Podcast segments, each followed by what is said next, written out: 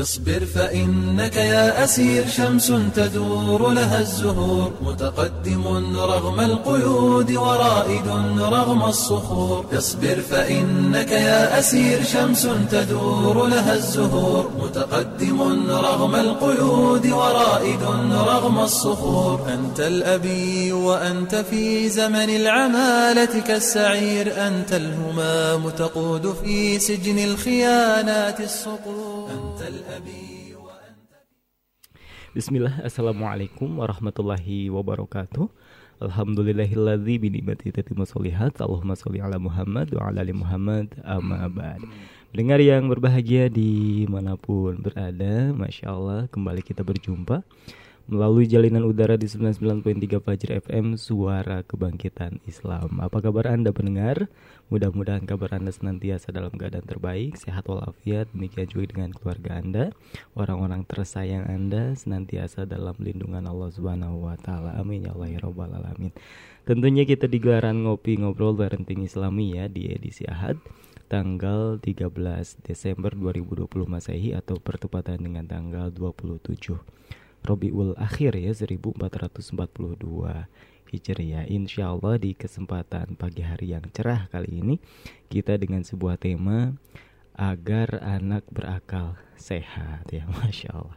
Tema yang sangat menarik sekali. Tentunya kita hadirkan satu bintang tamu Sebagaimana biasanya dari STAI Al-Hidayah Kali ini ada Ustadz Azam Rumbatriana MPDI ya Eh, di Kaprodi Ilmu Al-Quran dan Tafsir STAI Al-Hidayah. Kita akan sapa terlebih dahulu uh, narasumber kita. Assalamualaikum warahmatullahi wabarakatuh Ustaz Azam. Waalaikumsalam warahmatullahi wabarakatuh. Kabarnya sehat Ustaz? Alhamdulillah sehat. Keluarga sehat juga ya Masya Seluruhnya Allah. sehat. Seluruhnya sehat Mengiki ya. sehat juga ya. Alhamdulillah sehat ya sebagaimana yang terlihat ya. sehat Fisik. sehat pesak Sehat, insya Allah ya. Amin. Baik pendengar di mana pun berada bagi anda yang ingin bergabung di kesempatan pagi hari ini untuk sekedar bertanya, memberikan kritik dan saran ya silakan ya yang mau berdiskusi di 0811 11 10 993 0811 11 10 993 Anda bisa melalui WhatsApp, Telegram juga SMS atau mungkin bagi Anda yang aktif di dunia maya silakan mampir ke fanpage Radio Fajri di facebook.com garis miring Radio Fajri dengan sebuah tema agar anak berakal sehat. Baik, sebelum kita masuk ke pembahasan kita, sebagaimana biasanya Miki akan tanyakan kabar STAI Al Hidayah terlebih dahulu nih Ustaz Azam. La- Lagi ada kesibukan apa di STAI Al Hidayah? Saya Hidayah alhamdulillah eh, di sebentar lagi mau ujian akhir semester. Masya Allah. Di tanggal eh, 20 berapa ya? 21-an lah kira-kira ya. Jadi insya Allah sudah menuntaskan pembelajaran di era eh, uh, PJJ. Hmm. Pembelajaran jarak jauh online ya. Yeah. Sudah satu semester insya Allah di semester baru ya sekitar bulan Januari tanggal 7-an uh, akan dimulai lagi semester uh, genap hmm. ya dengan uh, perkuliahan offline ya hmm, sekarang online online ya hmm. karena sudah offline alhamdulillah mudah-mudahan uh, apa namanya kuliah offline ini bisa lebih maksimal ya hmm. amin ya Alhamdulillah ya kabar baik tentunya ya. Kadang uh, apa namanya jenuh juga di rumah mulu Iya, saat betul. ya kuliah ini gimana tapi dari rumah misalkan ya. Tapi alhamdulillah kabar baiknya insya Allah ke depannya akan sebagaimana biasanya gitu ya kembali uh, belajar offline atau belajar tatap muka gitu ya kalau kata Haris kata Kang Haris face to face ya kembali di kuliah merasakan nuansa seperti apa sih ya perkuliahan itu. Baik pendengar di mana pun berada kami undang kepada anda yang bertanya ya tak bosan-bosannya Meki mengundang anda silakan. Di 0811 11 10 993 0811 11 10 993 Anda bisa melalui WhatsApp, Telegram, juga SMS terutama bagi Anda mungkin sebagai eh, pasutri ya pasangan suami istri eh, juga yang sudah memiliki anak ya. Bagaimana sih eh, mendidik anak gitu ya agar anak eh, akalnya tidak macem-macem gitu ya karena tema kita agar anak berakal sehat. Artinya mungkin ada orang tua yang gagal mendidik anaknya sehingga akal anaknya sendiri tidak sehat gitu ya. Atau maksudnya seperti apa? Eh, lebih jelasnya akan bersama Ustadz Azam Rumah Triana. Silakan Ustadz. Baik, bismillahirrahmanirrahim. Alhamdulillah wassalatu wassalamu ala Rasulillah ma ba'd. Uh, tentang pendidikan akal sehat ya. Ini kayak uh, apa temanya Bang R itu ya. Iya, iya. Jadi uh, memang betul ya bahwasanya uh, akal itu ada yang aklun salim, akal yang selamat, Hmm. ada aklun yang inhiraf, akal yang menyimpang. Hmm. Sekarang sebelum jawab itu be- ditanya lagi kan, eh, akal itu di mana sih posisinya kan gitu. Hmm. Ada yang mengatakan akal itu di otak, otak itu di kepala. Iya. Ada yang mengatakan akal itu akal itu gaib. Hmm. Akal itu adalah sebuah penyebutan yang Allah sebutkan. Contohnya dalam ayat misalnya afala ta'qilun ya. Dan di dalam ayat disebutkan misalnya tentang em, pada kalimat lahum qulubun la yafqahuna biha. Mereka punya hati tapi mereka tidak mau memahami. Sekarang nanya hati, hati itu. Nah, jadi makanya ada sebagian ulama mengatakan akal itu di hati. Al aklu fi- fil qalbi. Akal itu tempatnya di dalam hati. Sehingga eh, kebersihan hati akan melahirkan akal yang bersih. Ini kita bicara akal bersih, akal selamat namanya tadi. ya. Iya. Akal selamat dan akal yang sakit maksudnya. Bukan pinter nggak pinter. Ya. Hmm. Karena kalau pinter itu kan cuma masalah kognitif aja. Iya. Ya, pada masalah eh, kuantitatif saja. Bukan pada masalah apa namanya? Bukan pada masalah eh, kebersihan hati. Hmm. Ada orang cerdas sekali gitu ya, tapi setiap malam mabok misalnya, berjudi, bermain perempuan gitu ya, itu namanya akal akal yang sakit sebenarnya. Iya. Gitu ya, walaupun dia cerdas sekalipun. Nah, tentunya karena akal itu adanya di dalam hati, dia itu seperti fitrah ya. Dia itu awalnya bersih, ya, sebagaimana yang disabdakan oleh Nabi Muhammad SAW, "Kullu mauludin yuladu alal fitrah." Ya. Artinya eh, anak yang lahir itu pasti dalam kondisi bersih semua, jiwanya bersih, akalnya bersih, lambungnya bersih. Kita lihat kan nggak ada kan yang namanya anak kecil jerawatan nggak ada, gitu ya Iya. kecuali orang yang sudah tercemar badannya gitu kan dengan berbagai macam zat-zat racun jadilah muncul semuanya termasuk juga badan kalbunya dia anak itu ketika lahir ya bersih nggak ada yang merusak kata kata nabi yang merusaknya adalah orang tuanya. Fa'abuahu. Hmm. fa'abuahu yuhawidanahu au yumajisanahu au yunassiranahu. Kedua orang tuanya lah yang menjadikan majusi ya yang menjadikan dia Nasrani atau menjadikan dia itu agama Yahudi. Gitu Iya. ya. Nah ini eh, apa namanya potensi. Potensi yang akan terus berkembang pada diri anak dia akan eh, mengalami perubahan-perubahan maka di sini perlu ada upaya untuk bagaimana cara menjaganya Hmm. gitu ya bagaimana cara menjaga akal anak-anak kita agar lebih sehat di era sekarang Mang Iki ya saya lihat eh, memang sangat sulit dibandingkan dengan tahun-tahun sebelumnya kalau tahun nanti Mang Iki sudah menikah entah tahun berapa mudah-mudahan be- tahun besok atau besok atau lusa menikah Amin. Amin. punya anak sekitar tahun 2022 2023 itu racun-racun di pemikiran manusia itu lebih masif lebih banyak lagi ya sekarang kita lihat orang tuh udah nggak malu gitu ya joget lewat aplikasi melakukan hal-halnya konyol gitu ya ngeprank ngeprank begitu gitu ya dan itu dilakukan oleh anak-anak Iya, iya. Ya, itu udah keracun, racun. Kemarin saya waktu eh, dari kampus ya, eh, sedang duduk sebentar gitu, ada anak kecil, perempuan gitu, tiba-tiba, tiba-tiba dia dia lewat saja, terus ngobrol sama temennya, tiba-tiba dia joget sendiri dengan jogetan yang erotik apa? Erotis ya, Erotis. ya erotis ya.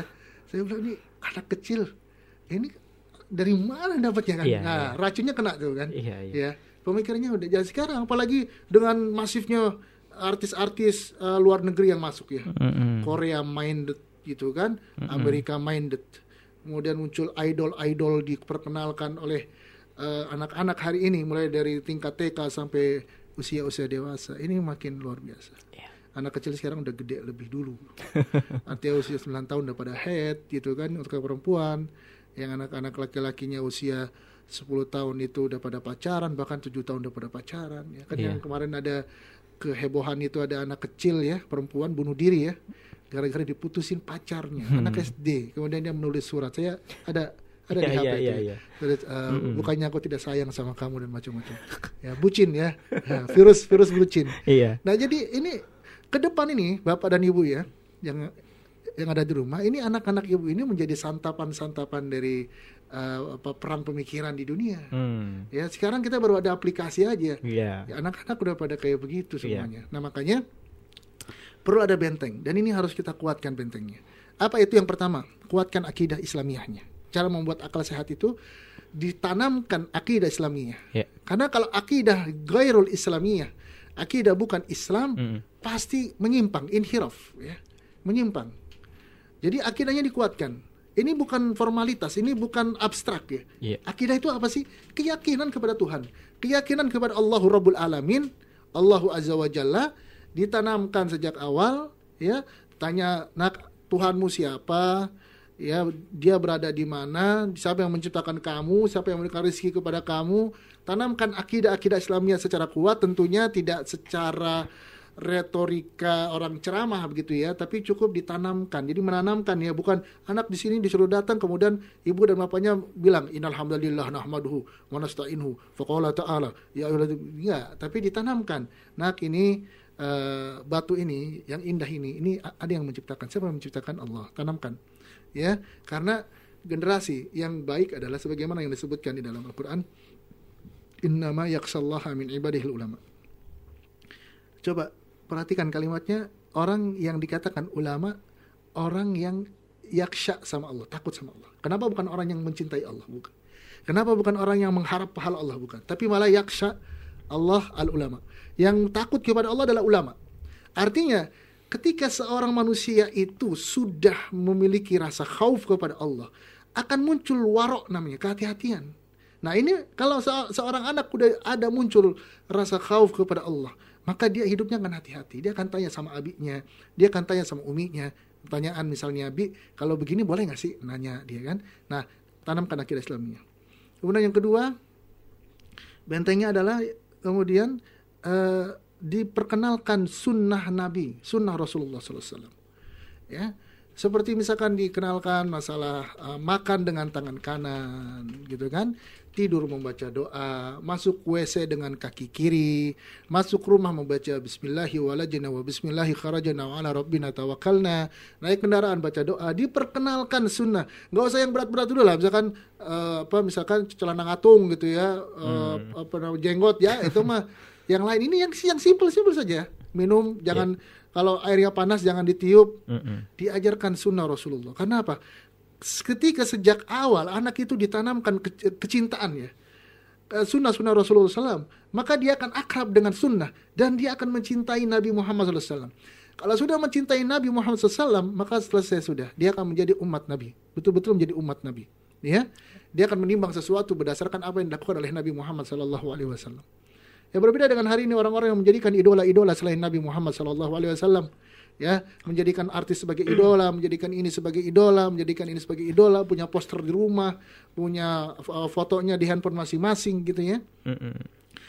Dan itu akan menjadi generasi mental tempe, generasi kacangan, generasi yang nggak punya masa depan gitu ya. Tapi kalau dia sudah mengenal sunnah Nabi, mencintai Nabi, ya maka kita akan lihat hari hari ini anak-anak sholat ke masjid, habis sholat mereka membaca Al-Quran, sholat subuh mereka di masjid ini masya Allah ya. Ini kebangkitan Islam nih.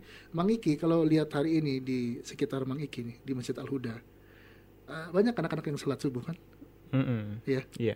dan itu anak-anak dari teman-teman yang sudah tersibgoh dengan dengan sunnah. Kalau di tempat lain Bang Iki nggak ada anak-anak kecil sholat, nggak ada. Iya. Tapi karena di sini kita udah biasa melihat itu, jadi hal itu biasa sekali. Tapi kalau kita keluar dari area Radio Fajri, Cimanglit begitu ya, keluar ke tempat lain, nggak ada. Ada beberapa masjid yang memang sudah hidup kajian-kajian Islamnya, itu juga semarak juga orang sholat. Tapi kalau masjid-masjid yang nggak ada orang sholat, nggak ada anak kecil sholat, itu menunjukkan sudah kalah perang di situ. Iya. Nah, maka di situ virus virus apa nama yang lain-lain nanti akan bisa masuk. Kemudian yang Ya. ketiga benteng bentengnya adalah eh, apa namanya eh, diajak anak-anak untuk komitmen dengan ibadah-ibadah dalam Islam. Mm. Ya sholat, puasa, sedekah diajarkan gitu ya, diajarkan, diajarkan agar mereka punya komitmen di masa depan karena membimbing seseorang untuk ibadah itu tidak ringan. Iya. Kayak Mang Iki juga mungkin Allah alam mungkin kalau Mang Iki kan dari pesantren misalnya. Kalau dari orang nggak pesantren punya anak susah berat sekali itu untuk nunjuk suruh sholat istiqomah gitu ya. Kenapa? Karena ibadah ibadah itu adalah benteng yang paling penting.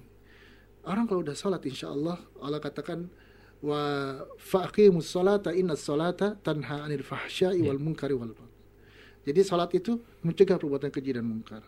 Kemudian yang keempat ya eh, bentengnya adalah eh, ditanamkan atau diinformasikan kepada anak kita itu tentang sakofah Islamiyah Hmm. wawasan Islam. Ya. Kayak sirah nabawiyah diceritakan. Eh, tarikh khulafa, sejarah khulafa Rasyidin diceritakan gitu ya. Eh, kemudian diperkenalkan pejuang-pejuang Islam. Nah, ini penting loh Mang Iki. Dulu para apa, apa, eh, para salafus saleh itu sering menceritakan pejuang-pejuang Islam kepada anak-anak mereka. Sehingga mereka menjadi pejuang karena yang diceritakan pejuang. Iya. Coba kalau dulu saya masih ingat waktu itu saya pernah diceritakan sama bapak saya si kancil anak nakal. Mm. Si kancil yang suka mencuri, si kancil yang suka berbuat onar. Jadi akhirnya sudah besar ya kadang-kadang anak ngikutin si kancil kan gitu. Nah, makanya di sini dan itu penting sekali disuruh baca, dibelikan buku ini sekarang baca buku ini eh, buku Al Ghazi, buku eh, apa namanya Muhammad eh, Al Fatih, buku eh, Umar bin Khattab radhiyallahu an. Jadi itu akan menanamkan cinta kepada orang-orang soleh, tergambar betul perjuangan umat Islam sehingga di situ akan muncul giroh Islamiyah. Sehingga kalau ada yang berbau-bau s- di luar dari konsepsi Islamiyah, ini kita nggak bicara Arab nggak ya, kita bicara Islam. Islam memang datangnya dari Arab tentunya, sehingga ada Arab-Araban gitu seperti syukron, afwan gitu kan, seperti bahasa Arab sendiri begitu. Tapi poinnya bukan mengarabisasi bukan, Iya. tapi menanamkan nilai-nilai Islam dan menolak nilai-nilai selain Islam. Orang Korea bisa jadi ada yang Islami, tapi yang masuk kan bukan itu di kita Iya. ya boys bandnya gitu si Chongpei-nya gitu kan kemudian belum lagi yang lain sebagainya eh, boys band boys band yang lain yang muncul itu kan bukan Islam jadi kita bukan benci Korea bukan benci Barat bukan tapi yang kita tidak suka itu adalah ketika yang masuk ke kita itu racunnya Hmm. bukan kebaikan-kebaikan. Kalau Iya. kebaikannya ada di HP di sini Samsung punya Korea gitu. Wah, ini produk ini ya, iklan Iya, ya. iya. Gitu kan eh, produk apalagi bu, bu- buatan Jerman, buatan dan itu no problem bagi kita. Tapi yang Iya. penting yang yang problem adalah ketika yang dimasukin itu adalah racun-racun dan dan itu memang sengaja ya. Dan itu memang sengaja untuk merusak Iya. untuk merusak eh, kesehatan akal orang muslim. Nah, kalau itu semua dilakukan mengiki Iya. ya, kita akan punya generasi-generasi Islam yang cemerlang. Hmm. Kalau dia jadi dokter, dokternya untuk untuk Islam. Kalau dia jadi insinyur, insinyurnya untuk Islam. Kalau dia jadi penyiar, penyiarnya untuk agama Islam. Kalau dia jadi politikus, dia jadi politikus Islam. Ya. Kalau dia jadi presiden, presidennya memikirkan Islam. Dan ini ini luar biasa. Ini uh, proyek masa depan yang sangat panjang dan kadang-kadang jatuh bangun di situ. Nah, oleh karena itu poin-poin itu perlu kita lakukan dan nggak perlu biaya besar. Yang penting ibu dan bapak ini punya komitmen yang kuat, giroh yang sangat tinggi ya, untuk bisa menjayakan Islam di dalam keluarga kita masing-masing. Ya, Begitu Allah. Mang Ki kira-kira. Demikian, pendengar di mana pun berada luar biasa ya. Mereka berusaha menanamkan toksik istilahnya tadi ya, racun pemikiran ya yang merusak akal anak-anak kita yang pada dasarnya ya basicnya atau fitrahnya akalnya itu lurus-lurus Iya. saja Ustaz ya. Cuma ya ada orang tua yang merusaknya, kemudian lingkungan, tontonan dan lain sebagainya. Karena miris juga Ustaz ngelihat hanya karena sebuah aplikasi anak-anak kita sudah nggak pada tahu malu lagi Ustaz. Dia Hmm. joget di sana di sini Hmm. tuh. Bahkan orang tua ikut-ikutan, Iya. bahkan didukung sama orang tua gitu ya. Ya Allah. Sedih ya. Ya. Baik. Dan apa yang mereka tanamkan adalah uh, kebatilan Ustaz ya seperti mungkin uh, boy band boy band Ustaz tadi katakannya K-pop itu kerap sekali uh, mengacungkan uh, tangannya gitu dengan lambang-lambang yang disinyalir itu adalah lambang satanisme dan lain sebagainya gitu kan karena mereka berdakwah juga melalui simbol dan lain hmm. sebagainya nyanyian juga hmm. ya diselipkan lirik-lirik uh, yang mengandung hmm. kesyirikan ya Baik, mendengar di mana pun berada silakan bagian yang bertanya di 0811 11 993 atau ke facebook.com garis miring Radio Fajria. Tadi yang pertama poinnya tanamkan akidah Islamiah ya.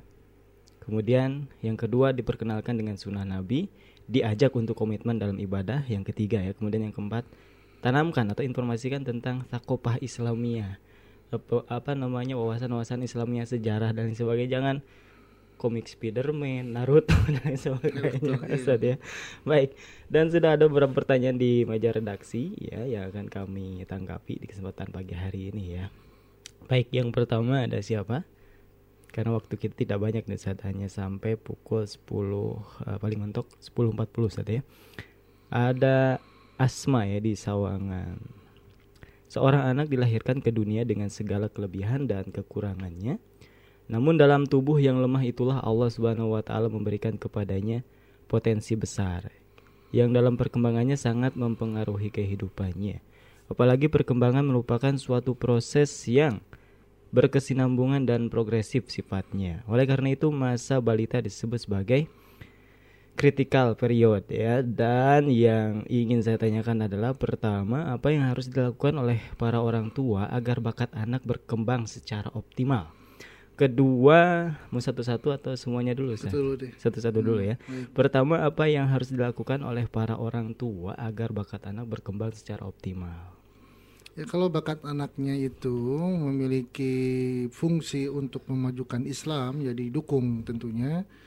Tapi kalau bakatnya itu tidak mengarah kepada kejayaan Islam ya jangan didukung. Seperti hmm. ada bakat bermain musik iya bakat untuk menari jadi penari yeah. gitu ya atau menjadi pembuat patung itu itu jangan didukung. Mm. Yang didukung itu bakat-bakat atau sebenarnya gini, setiap anak itu sebenarnya kalau dalam kapasitas saya ya, saya melihat itu memang dia punya kecenderungan, tetapi uh, sebenarnya orang tualahnya orang tuanya lah yang punya uh, kemampuan untuk membentuk itu. Mm-hmm. Jadi dialah yang membentuk bakat iya. anak gitu. Mengarahkan. Mengarahkan. Jadi misalkan nih anak nih kakinya kencang bener nih kalau nendang nih.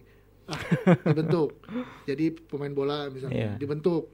Jadi uh, pemanah dibentuk. Jadi uh, apa namanya penaik kuda misalnya. Mm. Nah, itu dia yang bentuk dan itu diarah, diarahkan dan bisa itu. Mm. Ya, dan mm. itu bisa gitu. Jadi jangan anak punya mau Kenapa? Karena fitrahnya kita itu ya karena sudah banyak racun, jadi arahnya pasti selalu menyimpang. Selalu nyarinya yang jauh-jauh dari agama. Yeah. Yang kayak gitu diikutin terus ya jangan, bahaya. Orang tua harus tegas. Ya.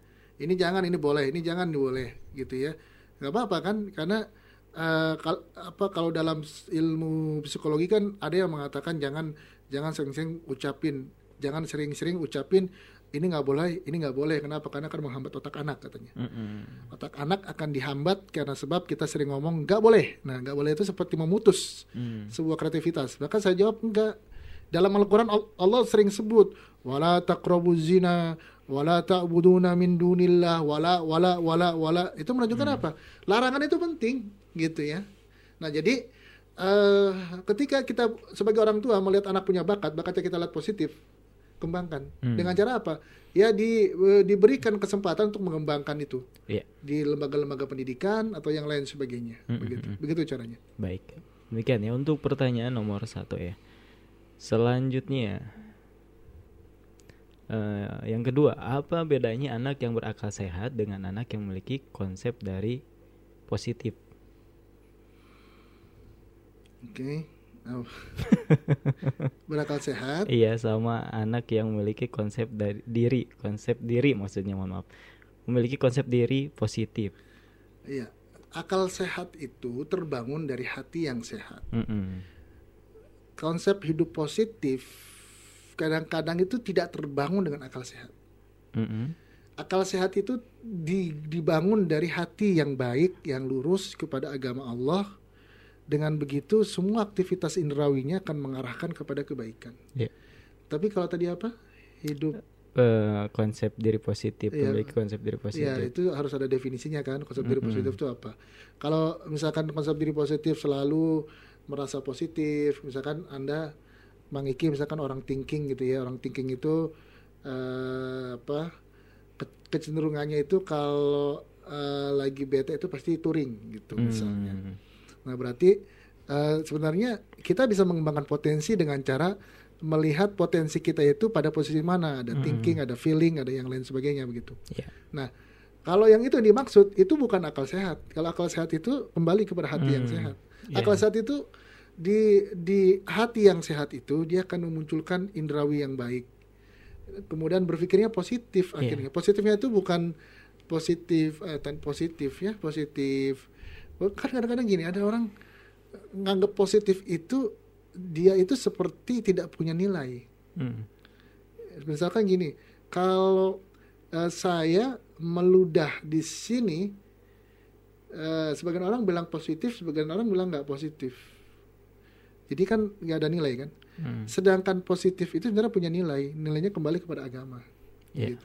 Maka kalau tadi ditanyakan eh, apa tadi dari positif tadi, Hmm, konsep diri ya positif. kalau ketika konsep diri positifnya itu maksud positifnya adalah agama, ya nggak ber- Hmm. ya nggak berbeda dengan akal yang Hmm, hmm, akal hmm, yang hmm, sehat hmm. begitu, Iya, iya. begitu. Baik, demikian ya. Selanjutnya pertanyaan ketiga, moto manipulatif mengatakan bahwa dengan bertubuh sehat pasti terc- tercipta jiwa yang sehat. Jiwa Iya, yang kuat jiwa mungkin yang ya. kuat. Lalu bagaimana menurut pandangan Ustadz mengenai moto tersebut? Atas penjelasannya syukron. Ya baik. At- eh, badan yang kuat akan eh, menghasilkan jiwa eh, jiwa, Jiwa yang sehat. Eh? Badan yang sehat Iya, iya. eh, Iya, akan melahirkan jiwa yang kuat. iya. Setahu saya eh jiwa nggak tahu pokoknya ya. Iya. Pokoknya itulah Jadi, ya, oke. sering dengar gitu. Jadi sebenarnya pernyataan itu tidak salah 100%, Mhm. Tetapi tidak benar 100%. Iya. Kalau kita dalam kondisi sakit, tentunya eh, akan membuat kita itu jadi susah beribadah, Iya. sehingga kita menjadi futur bisa Iya, jadi iya, gitu iya. kan. Jadi itu tidak itu tidak salah. Tapi kalau yang dimaksud dengan banyak berolahraga, kemudian kita menjadi hatinya menjadi istiqomah gitu ya, itu yang salah. Hmm. Misalkan semakin kita rajin bermain bola gitu ya, Iya. maka kita akan semakin rajin sholat itu salah Mm, mm, gitu jadi itu bisa benar itu bisa salah kalau yang tepat sekali itu adalah di dalam jiwa yang sehat terdapat badan yang kuat ya, Hmm. gitu jiwanya sehat kolbun salim maka badannya senantiasa fit walaupun Iya. sakit juga dia tetap fit Mm-mm. yaitu fitnya dengan mengucapkan innalillahi kalau dia sakit begitu Iya, iya. Insya Allah ya, demikian ya. Selanjutnya Ustaz, eh, beralih ke pertanyaan selanjutnya dari hamba Allah yang berbeda ya. Eh, dari 0838 1106 sekian sekian sekian. Assalamualaikum Waalaikumsalam warahmatullahi wabarakatuh Hamba Allah dari Bogor Mau nanya Ustadz Umur berapakah anak memperkenalkan perjuangan Islam?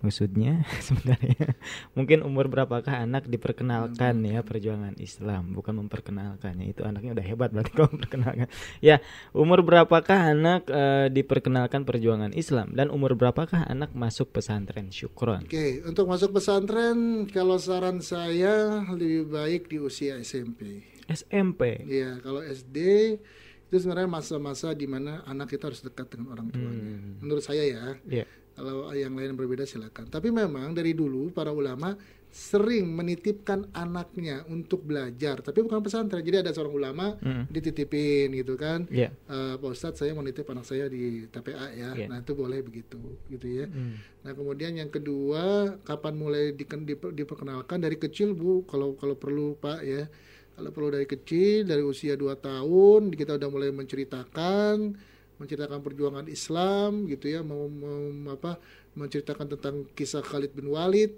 atau mungkin kita bisa membeli CD-CD atau film-film yang berkaitan dengan perjuangan Islam Iya. untuk menjejeli mereka dengan perjuangan-perjuangan Islam. Itu lebih bagus kan gitu Iya, ya dibanding kita menjejali anak-anak kita dengan film horor ya takut-takutan begitu kemudian artis-artis yang penuh dengan eh, kemaksiatan gitu ya itu kan membuat anak kita tuh menjadi terpengaruh jadi Iya. bisa mulai dua tahun juga udah bisa Hmm, baik ya. Selama anak udah ngeh gitu ya, Ya, bisa gitu. paham, ngerti lah ya. Baik. Demikian ya untuk jawaban dari pertanyaan hamba Allah tadi. Kemudian ini pertanyaan tambahan ya dari Maiki Ustaz, seberapa besar sih pengaruh lingkungan ya terhadap eh, pertumbuhan, perkembangan otak ya maupun fisik anak-anak kita Ustaz. Karena Maiki eh, bukan survei tapi mengamati lah sedikit-sedikit Hmm. orang yang background misalkan pesantren. Dengan background yang di kampung biasa tanpa ya mungkin orang tuanya biasa-biasa saja katakanlah pe- orang tuanya hanya petani gitu. Abai dengan pendidikan anaknya Islamnya terutama gitu ya. Selalu berbeda ketika anak itu sudah tumbuh dewasa Iya, sebenarnya memang gini ya, itu eh, masalah hidayah itu kita nggak bisa menentukan dari pesantren atau bukan dari pesantren. Bahkan kadang-kadang dari pesantren waktu SMP, eh, terus ketika dia pindah SMA-nya, itu jadi bandel, bandel banget tuh bisa tuh. Mm-mm, mm-mm. Kebanyakannya begitu. Jadi eh, memang itu kembali kepada hidayah. Cuman memang eh, kalau kita bicara lingkungan, memang yang di pesantren itu yang diunggulkan lingkungannya, Hmm. membentuk membentuk karakter murid itu menjadi Islami. Ya. Maka kalau sekiranya ada lingkungan begitu di lingkungan kita nggak perlu pesantren, Hmm. karena kita sudah sudah cukup gitu ya. Nah, eh, kalau berapa persen pengaruhnya? Pengaruhnya besar loh itu lingkungan tuh, Ya. sangat sangat besar. Bahkan mungkin kalau eh, sekarang ada lingkungan rumah dan lingkungan luar gitu ya, Ya. maka lingkungan luar itu itu bisa menempati 70% perubahan anak. Hmm. Jadi lingkungan itu penting sekali sampai Ya. eh, sebuah pepatah Arab mengatakan al jaru. Ya. Perhatikan tetangga sebelum kita beli rumah, sebelum kita punya rumah. Ya. Gitu. Selanjutnya terkait pendidikan formal lagi pernah dengar dari seorang ustadz. Jadi eh, katakanlah sebuah lembaga pendidikan atau yang keren dianggapnya bangunannya luar biasa gitu. Kemudian eh, popularitas dari lembaga pendidikan sendiri juga udah terkenal gitu Ustadz. Eh, dengan eh, seorang guru yang memang bisa menanamkan bukan hanya sekedar knowledge gitu ya, tapi bisa apa mentransferkan eh, akhlak, Hmm. eh, karakter gitu Ustaz. Nah, Mai juga ingin bertanya seberapa besar peran eh, pendidikan kepada anak-anak kita ya, terutama eh, dalam mempengaruhi kesehatan akal. Apakah perlu dipilih eh, lembaga pendidikan yang udah misalkan dari dosen-dosennya udah kelihatan ini eh, jelas gitu dosen-dosennya gitu dan lain sebagainya. Ya pasti, karena yang terpenting dalam lembaga pendidikan itu yaitu dari sisi pengajarnya siapa gitu ya. Terus yang kedua dari sisi kurikulumnya. Nah, di sini kita kampus Al Hidayah ya, mobil khusus nih. Kita kan kampus yang mengusung manhaj Ahlussunnah wal Jamaah. Dosen-dosennya pun memiliki pemahaman tentang itu.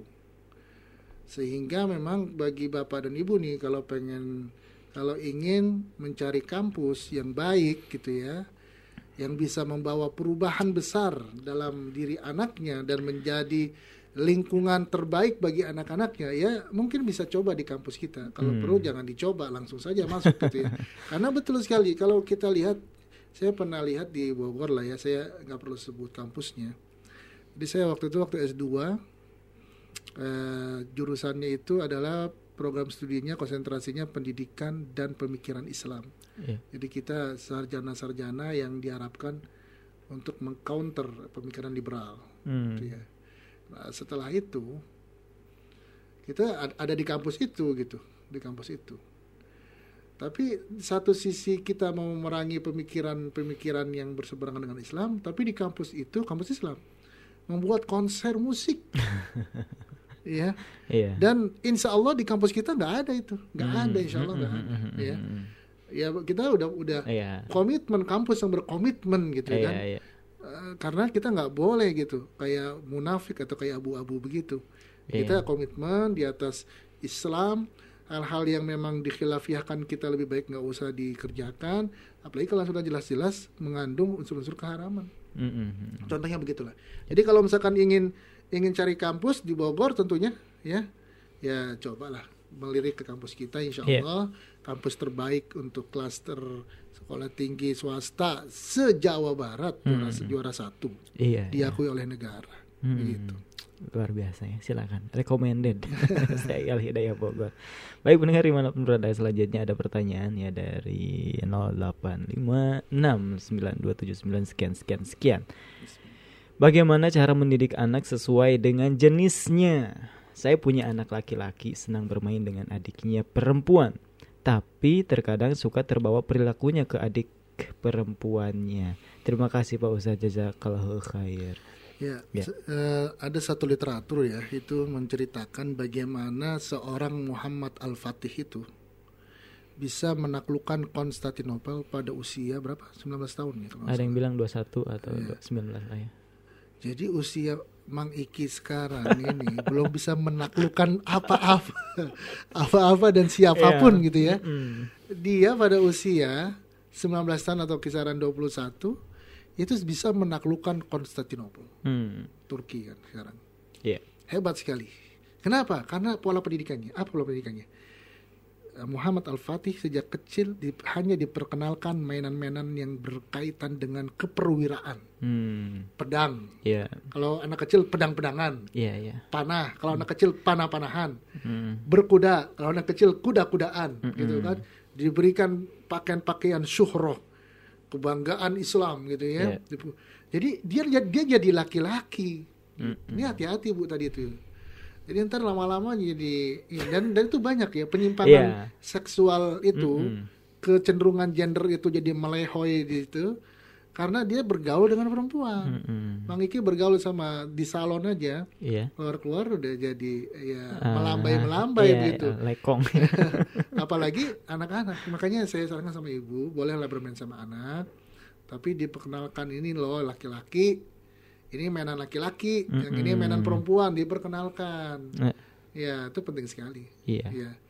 Sayang kalau udah punya anak laki-laki kalau jadi Iya. laki-laki. Benar ya. Demikian ya. Dari mainannya itu sangat berpengaruh Iya, ya. betul. Tapi kalau laki-laki biasanya di hitan ya. Dia minta hadiah apa nih? Ya, Iya. mungkin 90% Maiki amati minta robotan. Maiki sendiri dulu minta sepeda ya. oh minta kuda yang kecil ya, nggak apa-apa itu bagus ya. Baik pendengar di mana pun berada demikian ya eh, pertanyaan dari hamba Allah tadi dari Bunga Diana. Dan nampaknya Ustaz demikianlah adalah pertanyaan terakhir di kesempatan pagi hari pagi hari ini ya di gelaran ngopi ya. Karena sayang sekali waktu kita tidak banyak ya dan insya Allah kita akan kembali berjumpa di acara yang sama pada pekan depan ya di acara ngopi ngobrol ngobrol parenting Islami. Mendengar di mana berada yang sudah berpartisipasi mengirimkan pertanyaan ya eh, berinteraksi bersama kami kami haturkan jazakumullah khair ya. Mudah-mudahan apa yang anda lakukan ya eh, termasuk eh, memberikan pesan ke radio Fajri itu dihitung pahala oleh Allah Subhanahu wa taala. Dan bagi anda yang yang hanya menyimak saja barakallahu fikum Eh, dan saat azam mungkin sebelum kita tutup ada kata-kata terakhir sebelum nanti kita berjumpa kembali di acara gamis ya Kata-kata terakhirnya adalah jika Anda mau kuliah, kuliahlah ke Sekolah Tinggi Agama Islam Al Hidayah Bogor. Iya. Di program studi Ilmu Al-Qur'an dan Tafsir dengan kepribadiannya adalah saya sendiri. Masya Allah itu singkat padat dan iklan baik mendengar di mana berada akhir kata saya Iki pamit undur diri juga mewakili Akhi Haris di meja operator ya mohon maaf atas segala kekeliruan Ustaz Azam terima kasih sebanyak-banyak sama-sama. jazakallahu khair mudah-mudahan berkah ilmunya subhanakallahumma wa bihamdika asyhadu an la ilaha illa anta astaghfiruka wa atubu ilaik wassalamualaikum warahmatullahi wabarakatuh Waalaikumsalam. أدري بأنك واثق أن النهاية للصبور دارت نفوس بالصغار وأنت بالكبرى تدور فاهنأ بسجنك وامتشر سيف النكاية للكفور. متوشحا بالعزم قد نام الأراذل في الخدور. وقف الزمان أمام سجنك يحتفي بدم النحور. متوشحا بالعزم قد نام الأراذل في الخدور. وقف الزمان أمام سجنك يحتفي بدم النحور. أنت الهمام الهمام أنت الهمام.